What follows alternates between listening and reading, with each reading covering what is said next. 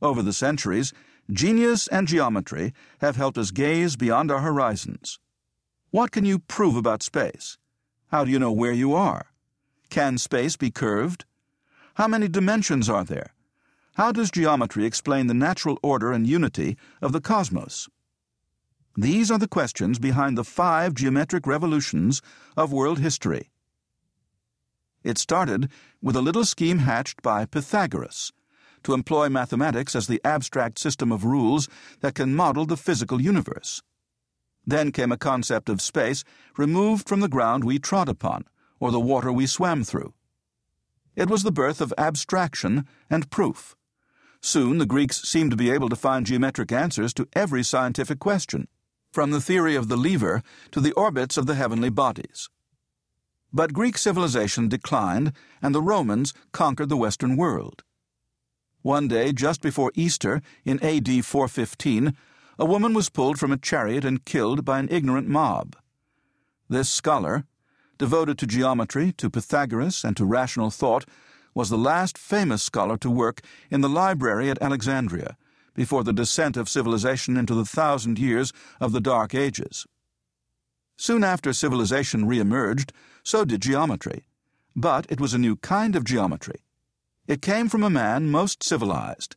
He liked to gamble, sleep until the afternoon, and criticize the Greeks, because he considered their method of geometric proof too taxing.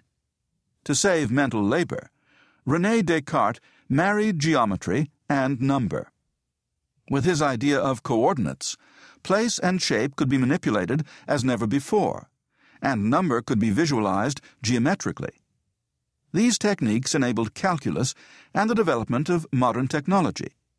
Thanks to Descartes, geometric concepts such as coordinates and graphs, sines and cosines, vectors and tensors, angles and curvature appear in every context of physics, from solid-state electronics to the large-scale structure of space-time, from the technology of transistors and computers to lasers and space travel. But Descartes' work also enabled a more abstract and revolutionary idea, the idea of curved space. Do all triangles really have angle sums of one hundred eighty degrees, or is that only true if the triangle is on a flat piece of paper? It is not just a question of origami. The mathematics of curved space caused a revolution in the logical foundations not only of geometry, but of all of mathematics, and it made possible Einstein's theory of relativity. Einstein's geometric theory of space, and that extra dimension, time, and of the relation of space-time to matter and energy, represented a paradigm change of a magnitude not seen in physics since Newton.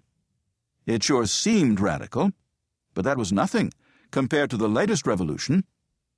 One day in June nineteen eighty-four, a scientist announced that he had made a breakthrough in the theory that would explain everything, from why subatomic particles exist and how they interact, to the large-scale structure of space-time and the nature of black holes. This man believed that the key to understanding the unity and order of the universe lies in geometry, geometry of a new and rather bizarre nature. He was carried off the stage by a group of men in white uniforms. It turned out the event was staged, but the sentiment and genius were real. John Schwarz had been working for a decade and a half on a theory called string theory that most physicists reacted to in much the same way they would react to a stranger with a crazed expression asking for money on the street. Today, most physicists believe that string theory is correct. The geometry of space is responsible for the physical laws governing that which exists within it. The manifesto of the seminal revolution in geometry was written by a mystery man named Euclid. If you don't recall much of that deadly subject called Euclidean geometry, it is probably because you slept through it. To gaze upon geometry the way it is usually presented is a good way to turn a young mind to stone.